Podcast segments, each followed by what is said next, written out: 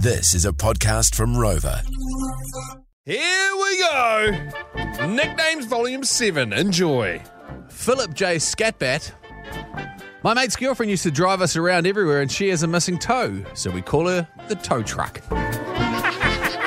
Rosie Smith. We had an old bloke that worked with us. We called him Sooner. So the sooner he effed off, the better.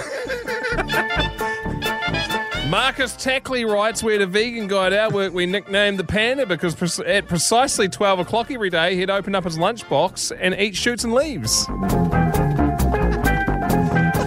Daniel Leatham writes, I play cricket with a bloke that's always getting injured, so his nickname is Tampon because he's in for a week and out for three.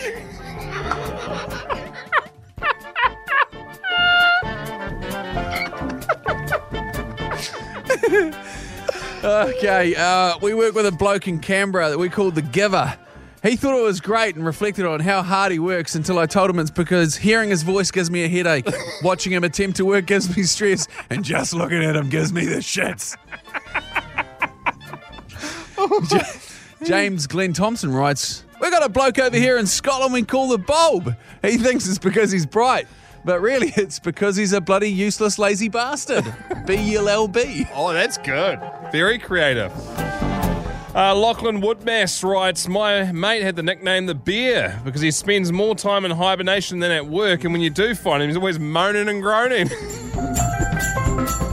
James Humphreys says, We have an environmental officer at work called Seagull. He flies in, flaps his wings, squawks a lot, shits on everyone, then buggers off. Maddie Clark has a mate called uh, who's got he's cross-eyed. He's called Mortgage. She's got one eye fixed and the other one's floating. Gary Crook. We work with a bloke we call the appendix because he is absolutely no use at all to anybody, and we've been trying to get him taken out for years. Paul Fox. My boss calls my boss calls me the computer. It's got nothing to do with intelligence. I just go to sleep if unattended for 15 minutes. Oh, that's good. I I got two more. Tom Pooley.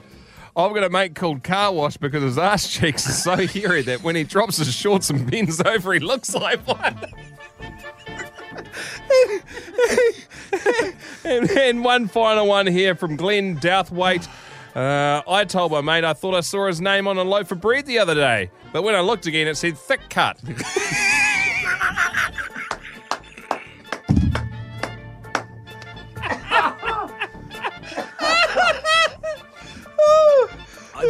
Thought, we were done. Oh, we're clearly not. oh man! Those are great. Oh. Absolute magic. And believe it or not, there's actually still more of those.